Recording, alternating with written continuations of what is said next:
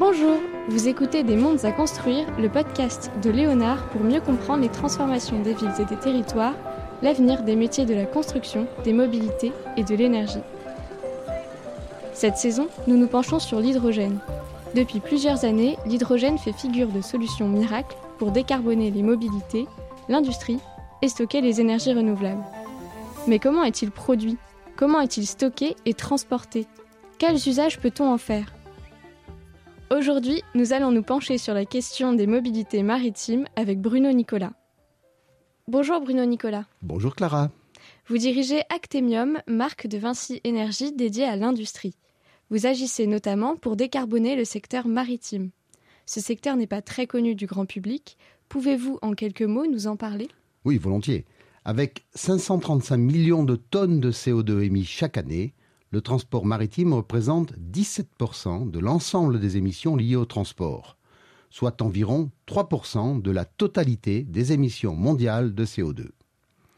Compte tenu que le carburant le plus souvent utilisé est du fioul lourd, il s'agit quasiment du pétrole brut, seul le bitume que l'on utilise pour les routes est plus lourd, c'est un secteur qui est responsable de 16% des émissions mondiales de dioxyde de soufre, un des principaux polluants de l'atmosphère. On comprend bien l'impact environnemental du secteur et donc la nécessité d'agir. Mais compte tenu de ce que vous venez de dire, ne serait-il pas plus simple de limiter au maximum ce mode de transport? Non. Non, car dans le même temps, le transport maritime est le mode de transport le plus économique, le plus efficient et si l'on se réfère à la tonne transportée par kilomètre, le moins polluant. Ainsi, bien qu'il ne pèse que 17% des émissions liées au transport, il assure 70% de la totalité du transport de fret. Et il est donc appelé à se développer. Il devrait doubler d'ici 2050 et c'est plutôt une bonne nouvelle pour la planète. Mais tout de même, 535 millions de tonnes de CO2 émises chaque année, ne peut-on envisager des mesures pour réduire cet impact qui semble considérable? Alors, des solutions ont déjà été mises en place pour limiter son impact environnemental, comme la réduction de vitesse des navires, l'alimentation électrique des bateaux à quai, le recours à des carburants fossiles avec une plus faible teneur en soufre ou le recours au GNL, le fameux gaz naturel liquéfié. Toutes ces mesures ont conduit à baisser d'un quart les émissions de CO2 par rapport à 1990. Mais le secteur doit maintenant se transformer en profondeur pour se conformer aux directives de l'OMI. Ah L'OMI, c'est l'Organisation maritime internationale, ou pour les navires européens, atteindre les objectifs du pacte vert et viser la neutralité carbone en 2050. Cette transformation, elle reposera très largement sur l'utilisation de carburants durables comme les biocarburants et les e-fuels, les e-fuels, ce sont les carburants obtenus à partir d'énergie électrique bas carbone, en particulier l'hydrogène bas carbone et tous ses dérivés comme le e-ammoniac ou le e-méthanol. Si je comprends bien, on a le choix entre des biocarburants et des e-fuels. Pourquoi ne pas tout miser sur les biocarburants qui sont déjà bien connus et utilisés? Alors, les biocarburants sont une des composantes, mais qui restera forcément limitée compte tenu des limitations des ressources en biomasse nécessaires à leur production. Pour donner quelques chiffres, le transport maritime consomme 200 millions de tonnes de fioul lourd chaque année, alors que la production mondiale totale pour les biocarburants est d'environ 3,5 millions de tonnes, et qu'il sera difficile de faire beaucoup plus sans un impact considérable sur l'agriculture, sur les forêts et donc sur la biodiversité. Vous préconisez donc le recours au e-fuel.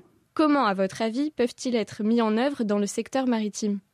Il y a deux problématiques distinctes. D'abord, quels e-fuels et pour quels usages? Sur cette question, très schématiquement, l'hydrogène sera destiné aux petits navires sur des courtes distances en raison de sa faible masse volumique qui impose de le stocker soit à très haute pression, soit à très basse température. Les porte-conteneurs et tous les autres grands navires utiliseront plutôt de l'ammoniac ou du méthanol, beaucoup plus facile à transporter en masse. Dans les deux cas, les navires seront adaptés, soit en utilisant ces nouveaux carburants dans les moteurs à combustion interne, soit au travers de propulsion électrique associée à une pile à combustible.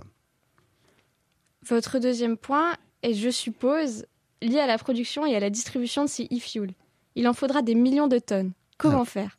Ah, vous avez bien suivi. hein. Donc ça, c'est le principal défi de cette transformation. Quelles en seront les principales composantes? D'abord, il faudra disposer d'énergie bas carbone ou d'énergie verte en grande quantité. Pour illustrer ce que cela représente, pour remplacer l'intégralité des carburants fossiles utilisés dans le maritime, vous vous souvenez les 200 millions de tonnes annuelles que j'ai déjà évoquées, par des e-fuels produits avec de l'énergie solaire, il faudrait environ 18 000 km de panneaux photovoltaïques, soit 174 fois la surface de Paris. C'est énorme. Mais alors, dans le même temps, ça ne représente que 0,2% de la surface du Sahara. Donc, il faut de l'énergie verte, première composante, mais il faut également des électrolyseurs. Des électrolyseurs pour transformer l'eau en hydrogène, et cet hydrogène sera ensuite combiné soit avec de l'azote pour obtenir de l'ammoniac, soit avec du CO2 pour produire du méthanol. Et le développement de cette capacité à fabriquer des électrolyseurs, c'est un des axes majeurs de toutes les politiques publiques de l'Union européenne, de toutes les politiques associées au Green Deal.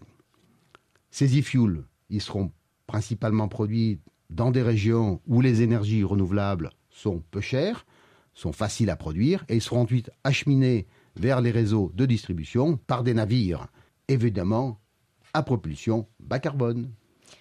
Tout ça n'est-il pas un peu utopique, notamment face à l'urgence climatique qui impose d'agir sans délai? Bien, vous savez, moi je suis convaincu que le transport maritime sera le premier dans cette voie. Les solutions techniques, elles existent. Les premiers navires capables de fonctionner à l'e-méthanol ont déjà été commandés par les principaux armateurs de porte-conteneurs. Il s'agit maintenant de déployer les infrastructures de production, les infrastructures de stockage, les transports et la distribution pour être au rendez-vous fixé et contribuer ainsi massivement à l'objectif de neutralité carbone en 2050. Merci beaucoup Bruno Nicolas pour ces explications. Merci beaucoup Clara. Nous nous retrouvons dans un prochain podcast pour parler de mobilité aérienne et ferroviaire. Et merci d'avoir écouté Des mondes à construire, le podcast de Léonard. Au fait, Léonard, c'est la plateforme d'innovation et de prospective du groupe Vinci. Retrouvez toutes nos informations sur léonard.vinci.com. À bientôt!